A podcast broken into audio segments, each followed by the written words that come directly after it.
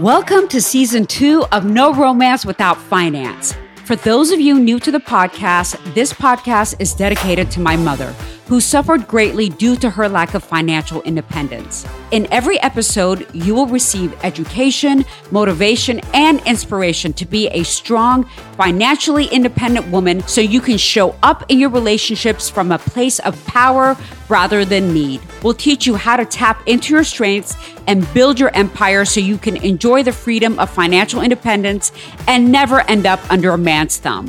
So let's get into it and find out why there is no romance without finance.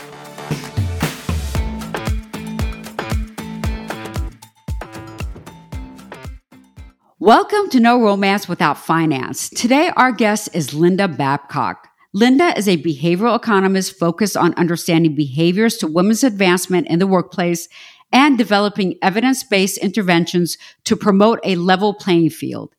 She is the founder and director of the Program for Research and Outreach on Gender Equity in Society, which is called Progress, which pursues positive and social change for women and girls through education, partnership, and research.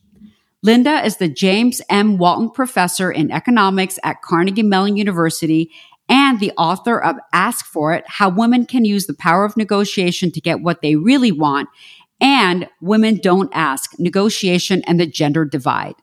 In this episode, Linda talks about the true root of the gender pay gap and how equitable distribution of labor can help us close it. She also talks about the double standard of acceptable workplace behaviors, like why men can be the boss, but women are bossy, and the proactive ways women can ensure their work is recognized and valued in the workplace. And most importantly, she talks about how to negotiate your salary like a pro. This podcast is brought to you by Citizens of Sound. They're the ones who make my podcast sound and look legit and not like I recorded it in my closet. They've held my hand every step of the way and helped me from A to Z. They are amazing. If you're even thinking about doing a podcast, they're the ones to call. Their contact is in my podcast description. Now back to the podcast. Hi, Linda. Welcome to the show. Hi, Pattie. I'm so happy to be here. I am so excited to have you on because you are an economist. And so you have street cred as to, to, back up everything that I've been saying about the gender pay gap, to back up everything that I've been saying about women asking for more, more money, negotiating more salaries.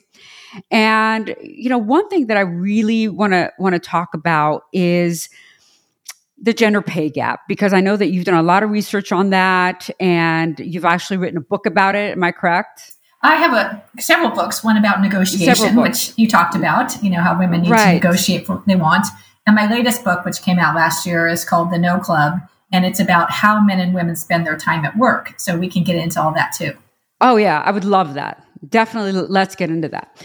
So we're, when we're talking about the gender pay gap, okay, some people say that, you know, this is not something that women should be really concerned with because it is the organizations that should be just paying women more. That they should figure out, okay, who's getting paid what, and if a woman is paying, being paid less, they should pay her the equivalent of her male counterparts. And I don't know if I buy into that. So I kind of want your ideas around that because I think we women, yes, that ideally is the case. But since that's not the case now, we kind of need to take our destinies into our own hands and ask for the damn raise, ask for more money, make it known that we deserve more. So, where do you land on that, Linda? Well, maybe I'll start at the beginning. All right, let's start in the beginning. I love it. And think about what the wage gap really means. Okay. Okay when you think about the wage gap, there's really two pieces to it. And I call it apples to apples and apples to oranges. Okay. The apples to apples part is you take a man and a woman, they have the exactly the same job. What's the difference in their pay? That's one measure of the gap. And that part of the gap is actually pretty small.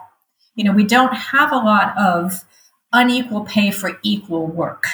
And there's some, there's of course some, but that's not really where the discrepancies come in. It's that men and women are doing different kinds of work. And so they're being compensated differently. And this is actually a real problem because women's advancement is lagging behind men's advancement because they're given different duties that aren't the productive duties, the really big money duties, the really noticeable duties. And so that's what's causing them to lag behind is that they're not being allowed to do the work that will get them ahead to the next level. So that's really the bigger part of the gap. Interesting. Was that okay. men and women aren't at different levels because they're doing different kinds of things. Okay, so how do we fix that? What do we do about that? Well, that's actually what my latest book is about. It's about how men and women spend their time at work. And what we find in our work is that managers are assigning women what we call non promotable work. Okay. So let's think about what that is. It's things like helping other people with their work, getting people up to speed, training, sitting on different governance committees. You know, it's not the, the, what we call the promotable work, which are things like, you know, billable hours, things that are, that are central to the mission of the organization. Men are more given that work. And so when it comes to looking at promotions and raises, men appear to be more productive because they're given the work that allows them to be more productive. And so what we have to do is start changing the way we allocate work and make that even, and then women's wages will follow. And why do you think that's happening? Why do you think women are given those tasks that are not promotable? Well, it's kind of like a, a, gender norm. So if you think about some of this work, like helping others, like who are you going to think of to help to assign someone to help others with their work? You think of a woman first. You know, these tend to be low status, low power types of work. And so women come to mind more than men when thinking about assigning these duties. And so we have to stop doing that and we have to think about how can in our workplaces we assign this more equitably. And there's lots of ways to do that. This is not rocket science. We could fix this fix this tomorrow if we wanted to. And how do we do that? Well, think about all the duties that are in, you know, a manager needs to take stock of, you know, what is the work that needs to be done and make sure that it is assigned equitably across men and women. So, you know, you can rank these tasks in terms of their promotability. How important is it to the organization? How visible is it? Does it use specialized skills that really let an employee shine? And, you know, think about that work in terms of how promotable it is and make sure that if you have the non promotable work that everybody has to do, take turns doing it. You know, if you have a task that no one wants to do, draw a name out of a hat rather than just give it to a woman. And so, really rethinking the way that work is assigned is what we're going to need to make the next set of progress on closing the gender wage gap. And how does a task become promotable and non-promotable? So I, I, I understand what, what you mean by that certain task, like help training others. But what, so what is the promotable task that, for example, a man is doing that will help him get promoted? Well, let's think about particular occupations. Maybe that's easiest, you know, to give some really concrete examples. So let's say that you're a lawyer. What is promotable in a law firm? Time billable you spend hours. billable hours, time you spend with billable clients. Hours. Okay. That's it. Pretty much everything else is yeah. non-promotable. But there's a lot of that other stuff, right? You know, right. Someone has to serve on the hiring committee. Someone has to train the new people. Someone has to, you know, help coworkers resolve conflicts. So it's pretty easy once you take any given job to really distinguish what the promotable part is and the non-promotable part. We just aren't our brains just aren't used to thinking that way. And we yes. really have to start orienting ourselves towards distributing that work more equitably. Wow, that's a really, really interesting way of, of thinking about it, Linda, because I had never even thought about it that way. And, you know, when, when, when I, when I was running a team, we would have new people come in and I had the the men, you know, unfortunately, I'm in finance. Most of the people on my team were men, yeah, anyway, right? but you know, I had the men trained just as much as I had the women trained, and I didn't even I didn't even think about that. Yes, you know what? This is something that's taking away from them being able to produce more loans, which is the promotable task, right? Exactly. Yep right versus them training this person which is a non-promotable task. So i just think that that really just op- opened my eyes to something that i'd never even thought about. And you know Pattie this happens in all kinds of occupations. You know we talked to a bartender and the owner of the bar always gives her the duty to train the new bartenders. Okay. And what happens when you train a bartender? You have to share your tips with them. You know, they're working alongside of you, you're sharing their tips, you're going to get paid less than the other bartender who is just serving drinks. So you really can think about it across all occupations. It's pretty easy to then identify what the promotable things are and what the non promotable things are. Wow, that's that, that's really brilliant, Linda. Thank you for opening our eyes to that. And now that that we have a, that concept in our minds, what do we do when we're given the non-promotable task? Yeah, that's a, it's great. It's a great question because women are asked to do more non-promotable work than than men, and women actually say yes more than than men do. Women are expected to say yes, and there can be backlash against them when they say no. And so we're really forced into this no win situation where we're asked to do these tasks. We feel pressure to say yes. And so we end up with these tasks. So this is where negotiation it plays a really important role. And so if I'm asked to do a particular task, I can say, oh, that's great. You know, I'll do it this week, but why doesn't Sam do it next week? You know, you can kind of put a time limit on it and so that you can rotate it. Or let's set up a rotation schedule. You know, if someone needs to be training people let's let's set up a weekly schedule or a monthly schedule and rotate that across all the employees. So that's the time to use your negotiation skills is to really make sure these tasks aren't yours forever. Right right Great, great ideas. Great ideas, Linda. This this just opened my eyes. This is amazing. So I, I want to ask something else about the pay gap.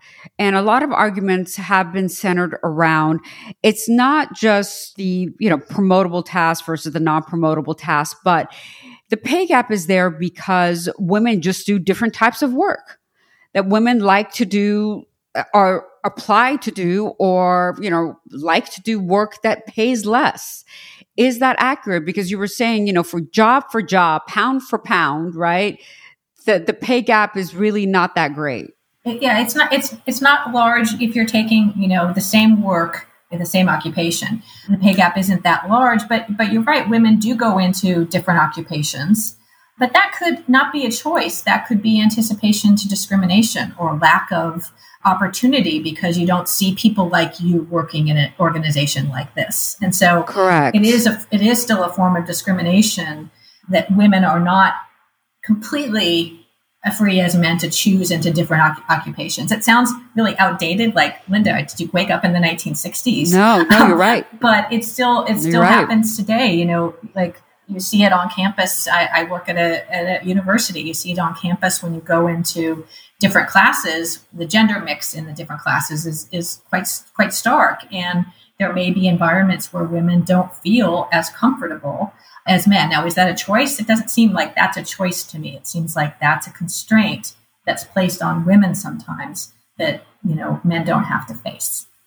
And where do you think that comes from? Do you think that comes from a cultural inculcation from the time that we're children? Absolutely. You know, still, we think we've made so much progress on changing gender roles, and we have made some progress, but we're not where we need to be in terms of having equal opportunity. And, you know, people use that word a lot, and, and I think it's, you know, sometimes a little bit seen as passe. But equal opportunity is a really powerful concept. That's all women are really asking for is to have a level playing field, to have the same opportunities and and the same constraints as, as men. So how do we fix it? I know that that's the million dollar question, right? If it's an inculcation from the time that we're children, what what can we do now as women? How do we fix that? Or how do we fix ourselves, really? Well, one of the things that we have to do is is do push back against these norms. So I like to tell people, you know, anytime you get pushback in a, on a gender norm, to to call it out. You know, we often have these norms against women being too assertive. You know, we've heard, you know, she's too ambitious. Um, exactly. like, have you ever heard that from a man? Like, oh, this man is too ambitious. It, it just you never, wouldn't, you wouldn't say never. that. he's such a go-getter. Exactly. That's what you hear. That's you know, so he's a positive. go-getter. That's positive, yeah. right? Right. And so, you know, it's it's a, it's a good opportunity to take that moment to educate people and say, hey, you know, I'm glad she's ambitious. That's great. Women should be ambitious to really support each other, whether you're a man or a woman, to support women with ambition, to support women who do negotiate, to support women who are assertive, to support women who want to have equal opportunity to promotable work so that they can advance at the same rate as men. So it's a, lot about us verbalizing the norms and correcting them. Right. And one of the biggest disappointing things that, that, has occurred since I have started my TikTok channel is the comments that I get from women when when when I do a video about female bosses. I did a video about female bosses and what I said is I said that there's so many women out there that criticize and men criticize female bosses saying that, you know, she's bossy, she's aggressive, she's a bitch. And I said that the only reason you're characterizing her as this, these, these adjectives is because she's a woman.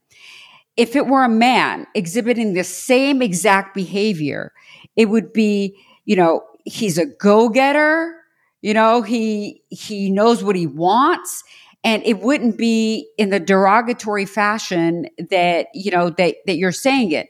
The, the reason that you're saying this about women is because you don't expect women to act that way right? So when you see the behavior of a man the same exact behavior in a woman it you're taken aback and you're offended by it and that automatically makes you think that it is a negative behavior. Am i correct in my in my assessment of that? Pattie you are so right about this.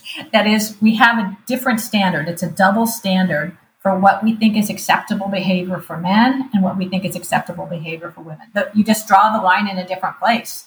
And so the same thing that a man and a woman does it can seem completely appropriate for a man to do and off the table and just you know not acceptable you know you've heard all the words that people use to describe women that they think are too assertive. And it's really for the same behavior that men are engaging in.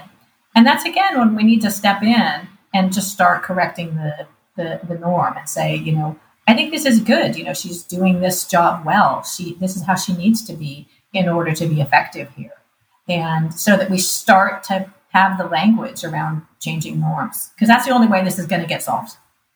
Absolutely. And we women need to stop putting each other down in the workplace. Ladies, listen to me. You need to stop doing that because this is where it all starts you know, the second that you open your mouth and start saying, you know, yes, she's too aggressive, she's too bitchy, she's that, she's this, the worst bosses I've ever had are women. I mean, I can't tell you how many comments I get about that. The second that you start doing that is the second that you are losing your own power. You are shooting yourself in the foot. You're preventing yourself from getting that promotion. You're, pre- you're preventing yourself from getting that raise because, you know, when, when one woman loses, we all lose. And, you know, Linda, I, I remember this story when I was working at another organization. There was a woman there that she was tough, but she was fair. She was really tough. And the men that worked under her, and, you know, I'm in finance, again, male dominated industry, right? The men that worked under her were just these aggressive alpha males, right? Super aggressive alpha males. And all they did was talk about, you know, what a bitch she was, how mean she was, how this and that. And, you know, when I asked about specific behaviors as to, well, what does she do that she's a bitch? Well, she doesn't take shit from us essentially you know what i mean it's essentially she told she she tells me what to do you know like and, and I was like, you know what? I realized right, right there and then, and I said it to them. I'm like, if she weren't like that, you guys would eat her alive. You wouldn't respect These, her. Yeah. Absolutely. These alpha males would have eaten her alive. The second that she she would have just let down her guard a little bit, these guys would have been all over her. And I've experienced that because you know when I was a manager, a lot a lot of my direct reports were men. And yeah, they they pushed the boundaries. They, I mean, they went to, to, to the point where, you know, I had to check them and be like, I am your boss. I don't know who you think you're talking to, but I am your boss. So And then a man doesn't have to ever say that because they don't push the boundaries like that.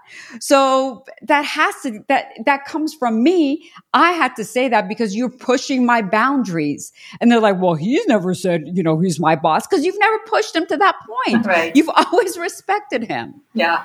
Yeah. And, and that's the kind of thing that we're up against in this fight for equal opportunity. And it, it is a fight because those kinds of norms and expectations around men and women, you know, they change really slowly. And so we need to press where we can and, and try to make those changes if we really want to level the playing field for women. And do you see the leveling of the playing field in your research and the things that you do? I mean, do, do you see things changing? Yeah, of course. You know, I wrote a book called uh, Women Don't Ask 20 some years ago. And at that time, there were large gender gaps in who negotiated, you know, with men negotiating four times as often as women, for example, over their pay. But in the last few years, we've seen a narrowing of that gap, and some studies are even showing that young women today are negotiating as much as men. So I do see these things changing, and I see that as a really positive sign. For me, the next frontier is this issue of how we spend our time at work, which really you don't hear people talking about. And what you do at work is, and how you spend your time between your various duties, is the major factor in how you're going to be evaluated. And so we really have to take a close look at this. You know, women, you know, can work with their managers, but there are some things that women can do on their own, which is, you know, to the extent that you have some autonomy in your workplace about how you spend your time, to really think carefully about how to prioritize that time. And we have a chapter in our book that lays out some exercises that really helps you to figure out what's the promotable work, how can you prioritize your time, what are some of the strategies you can use, and so we can start to do ourselves uh, that work ourselves at the same time that we try to change our organizations in really how they're assigning this work. And can you give us just a, just a few of them of think, things that women can do to take back their time? Yeah, you know, one of one of the easiest exercises to do is just to keep a calendar for a week and write down all the things that you do, how much time you spend doing each kind of big category of thing.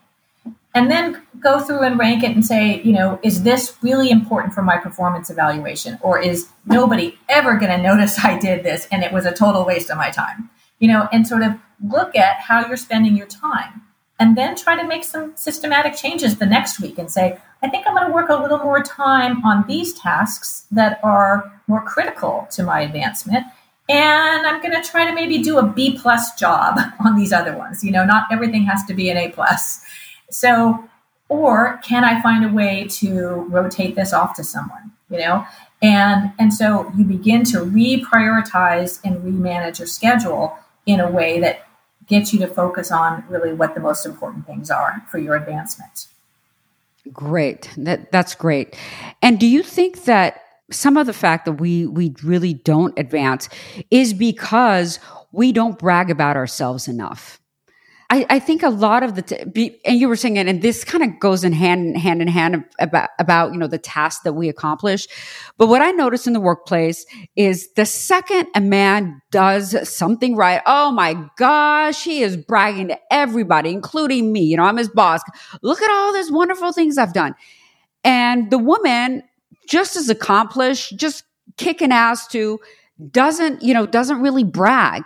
And I've noticed that. And do you think that's the reason that we're not getting promoted? Well, it certainly is a is an issue, and you know, there's a good reason for it. It's it's not that that women aren't aren't you know thinking about well maybe I should take some credit here, but again, it comes back to these norms. There tend to be a lot of pushback when a woman advertises her accomplishments. Is she's seen as you know as as pushy or you know boastful. Yeah, exactly. She's a braggart, and so you know this is another thing where we have to change norms around. But also, this is something we can do to support each other. We can call out something that someone else did, you know, or you're in a meeting and and uh, you know you can say, oh, you know, Pattie, that was so great that you did this. Like that was really yes. really nice. Why don't you share that with the group? And right. so you can kind of plan these things stealthily ahead of time with each other to make sure that your accomplishments are known because something isn't promotable unless it's visible. If no one knows you did it, exactly, it's not going to matter. And so those are things that we need to get some some shed some light on, you know, for others to see. Exactly. And I, I think it's it's kind of like a vicious vicious cycle to where you know we we do something right and we don't brag about it it doesn't get noticed we don't get promoted and then we feel frustrated as to why we're not getting promoted. We get upset and it's just you know it's a vicious cycle. And you have you have to make your accomplishments known and make the accomplishments of the other women known. Just as you were saying have each other's backs. Totally. Because we need to have each other's backs. We need to call out when someone is disrespectful toward another woman. I i remember i was in a i was in a meeting and again mostly men. It was me and another woman and men love to take credit for somebody else's ideas. So, you know, uh, the other woman had said something and it was a, it was a great idea. I thought it was wonderful. And then this other guy says it and he, and when he says it, everyone starts clapping. I mean, this happens to me all the time. Like, oh, what a great idea, Stan. Where Linda had just said it, you know, five minutes ago.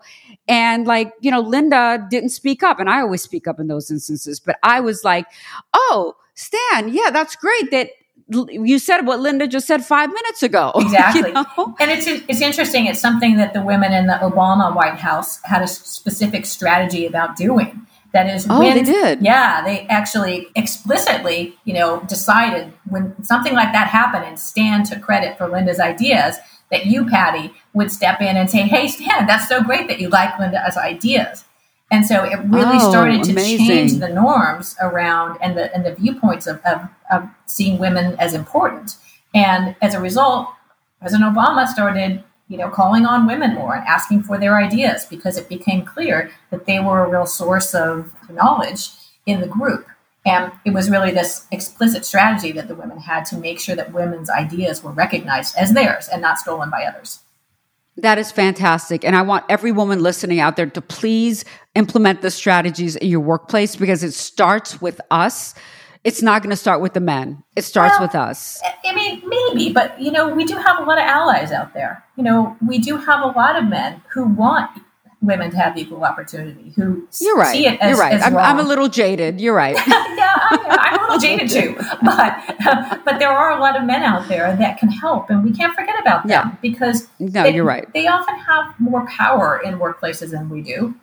And and so you know I've seen lots of instances where men are happy to help women once they know what to do. You know I think we often exclude men from these conversations and as a result, men are sort of feeling like, well, there's this wage gap, but I don't know what my role in it is. Like, what, it, what am I supposed to do differently? And sometimes just pointing out ways that they can be helpful in this quest, they'll happily try to enact those strategies and, and help us do that. Yes. And, you know, uh, to be to be fair, I had a very very good boss, and I will name him because he's amazing. Dan Weinstein was my boss when I was in private equity, and again, very male dominated industry. But he always surrounded himself with women. His partner was a woman, and and let me tell you, this is the kind of guy he is. Is that he owned the majority of the business. You know, over 80% of the business. Uh, she owned a small share of the business, but he would always refer to her as his partner. He would never ever talk about how much, she, you know, he has versus she has. He would always, anytime that there was a decision to be made, he would say, you know what, let me check with her. Even though he had the decision making power, right? And he hired me, a woman, and he always really understood the power of women and that and to have a man like that really propelled my career into being able to do different things. So you're right. You know, there are, there are plenty of men out there that, that want to help women and they just have to know what to do. I think he was lucky enough to where, you know, his father was really a renaissance man and he, he had a really good role model. And he, I think that really played a role in him. But yeah, this is, this is by, by, by, by no means trying to put all men down because there, there are men out there that want to help. Yeah, no, that's right. And you can think about three types. You know, the ones that will never get it and don't want to. That's a group I don't have any time for. there's the group that already get it and are we already helping, and that's great. And then there's the a very right. very large group of men who want to help but don't know what to do. And if we can focus our attention on those and change the behavior of those men, we can make huge progress.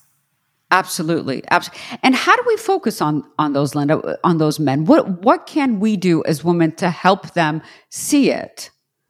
Well, I think, you know, this work that I've been doing around this non-promotable and, and promotable work is, is, a, is a good example of it.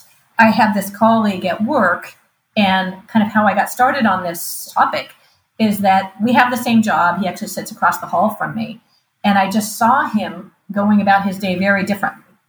So I'm a university professor, and my promotable job is research. That's what I get rewarded for. And I would see him in his office, and he'd be hunkered down, just doing research all day. And I'd be running around going to meetings, you know, doing doing administrative work, helping others, you know, working non-promotable work. I was doing all the non-promotable work. And, you know, we sort of, you know, I went over to his office one day and I was like, let me look at your calendar you know, I want to see what you're spending your time on. And I showed him mine and we kind of laughed about it. And he was like, yeah, that's, you know, I've, I've, noticed this too. You know, you're doing all this different kind of work. You know, why is this? And, you know, I said, look, people ask me to do this work. And, you know, and he said, yeah, if they asked me to do it, I'd say no. And we kind of laughed about that. And then, you know, we had a really honest discussion about he, he him starting to realize, wow, when I say no, that probably means someone's going to ask you, Linda, and you're going to be forced to do this. And it was kind of like wow. a light bulb going off for him.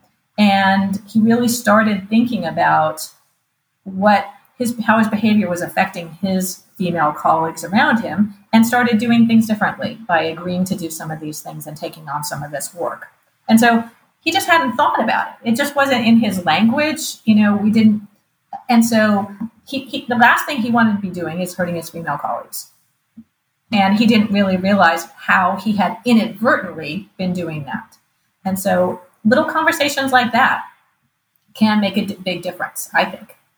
That is phenomenal. That is a phenomenal way of doing it. And yes, you're right. And, you know, at the end of the day, everything comes down to open and honest conversations and not not being afraid or intimidated to talk about how we feel and, and, what we're thinking even even in the workplace.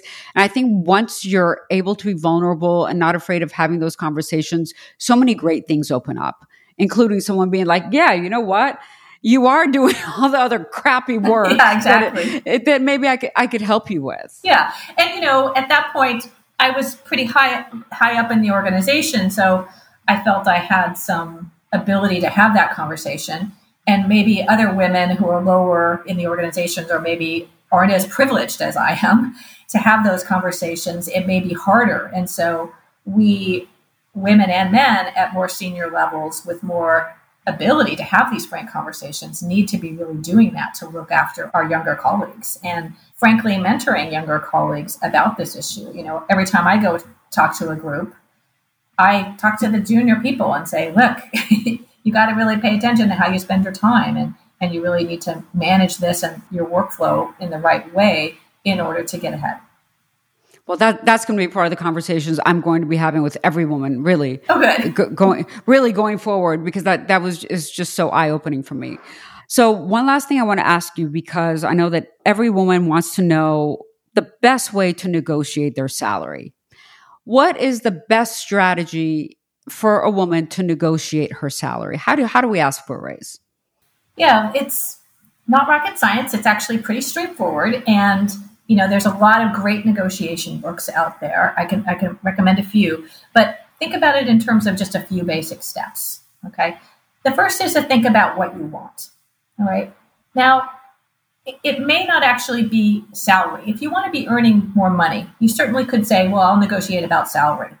But actually, a better way to potentially to earn more is to focus on this promotable work and have the conversation about with your boss about how you spend your time. How can I do the things that help me advance in this organization? How should I be spending my time?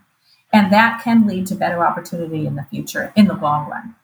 In the short run, though, to negotiate your salary, you want to do your homework first. All right. You want to find out what is the market for people like me with the skills that I have. And that can be anything from doing a theoretical job search, you know, going on different websites, finding out what jobs you could get and what you could be earning to sort of calibrate where your salary should be. You know, the other way to do some research is internally to try to find out where you fit in the pecking order of the salary schedule at your organization. And organizations have different norms about this. You know, some organizations are going to these, you know, very public salary matrices where you know what everybody else earns, and then it's easy to know if you know you're underpaid relative to your colleagues. But if you don't have such a transparent salary schedule, you can ask people what it is you think you should be earning. You know, it's often dicey to ask someone what they earn. You know, so if I said, Pattie, tell me what you earn, that puts you in a very uncomfortable position. But I might say, hey, Pattie, you know, you know my job. What is it you think I should be earning? You know, mm-hmm. what, what's the what's the what's yes. the right wage rate for me? Smarter way to ask the question. And that's a really good way to get calibrated. And that's really the first big step to know, you know, what's a reasonable amount to be asking for because you don't want to make either mistake, which is asking for too much or asking for too little. You know, you want to go in with an appropriate request that is reasonable given your position and the rest of the salary schedule in the organization. And so to then make that request. But you also have to remember it's an exchange, you know, that your employee will likely want something for that. And you need to be prepared to think about what that's going to be. You know, how is it that you can contribute more to the organization? What can I be doing differently? How is it that I can get this salary? What is it I need to do? What metrics CC I need to reach? And so to have that as a conversation rather than here's what I'm asking for, it's yes or no, it's I want to be at a certain level. How is it we can get me there? What are the things I need to do? So it's it's more of a dialogue rather than a, you know, a, a hag. You're not haggling, right? You have Correct. A, a conversation. Yeah, and and I always say, you know, because I, I, I talk about how to ask for a raise, and I always say you want to go in with facts and not feelings. And I say, you know, I say if you want to ask for a raise, start start out with figuring out, you know, go to payscale.com, salary.com, figure out what percentile you land it for your salary for someone with your level of experience in, in the marketplace. So let's say you land in the 50th percentile, right? And then I say when you go in, make make an appointment to meet with your boss, but also have a list of accomplishments that you've done. The promotable skills. I'm going to start using that that okay. term, oh, right? Oh, yeah, the promotable skills, right? The list of accomplishments and and how that's contributed to the organization. Like if you've worked for a pro- on a project that increased the sales of the organization by 10%, you talk about that. And then, you know, you, you say, hey, because a lot of people go in and be like, well, Joe makes more than me. So I, I want to make the same. Yeah, it's like that's a horrible reason to ask for a raise, you know? So, you know, you, you go in with, with data. You know, I, these are my accomplishments. My salary is down the 50th percentile, but based on my accomplishments, I'm really above average, right? 50th percentile is average. So I'm asking for X, which is in the 75th percentile. And I always say, if they say no, then as you, to your point, then you say, okay, what do I need to do in order to earn the 75th percentile, write it down, go do those things. Yeah. Document that you've done those things. And, have a plan. and then you can come back. Right. Yeah. Have a plan. Exactly. Yeah, yeah that's right. Okay. Yeah, that's it. Yeah, okay. think about it as, you know, this conversation that we're we're in this together. You know, you want me to be successful, you want me to be productive. How can we maximize my productivity at work? And having that conversation at this at that time about how you're spending your time and what are the things that you could be doing that would show more value, you know? And you really want to think about this as what are the really special skills that you have that you bring to the organization that are valuable? And make sure you're spending time using those skills rather than using the skills that anyone could do who, who maybe doesn't have those skills because that's not the best use of your time, you know? So, really thinking about where is my value added and how can I really focus on those activities that make the most of that value added. Because that's your biggest competitive advantage, right? Absolutely. Something something that somebody else doesn't have. You're right. I never even thought thought about it that way. Is that what can you do that not everybody can do? Right. And leverage that. Yeah. Yeah, that's great. That is great. Linda, thank you so much for being on the podcast. You have really I'm telling you, by the information that you provided to us, you've really helped a lot of women out there today just try to reach financial independence, level up in their careers, level up in their jobs, not being afraid to ask for a raise, how to do it, and really started thinking about what tasks are they doing on a daily basis? I'm even thinking about all the shit that I'm doing every day that's not a promotable task. My God, are you kidding? Yeah. So, oh my That's God. So I, yeah, you've really taught me a lot. So really thank you for joining the podcast. And to the listeners, thank you so much for joining us. Please make sure to uh, subscribe to the podcast, rate the podcast. That's the way that we keep it going. And until next time, never forget that a man is not a financial plan. Linda, thank you again. That was a pleasure. Thanks, Pattie.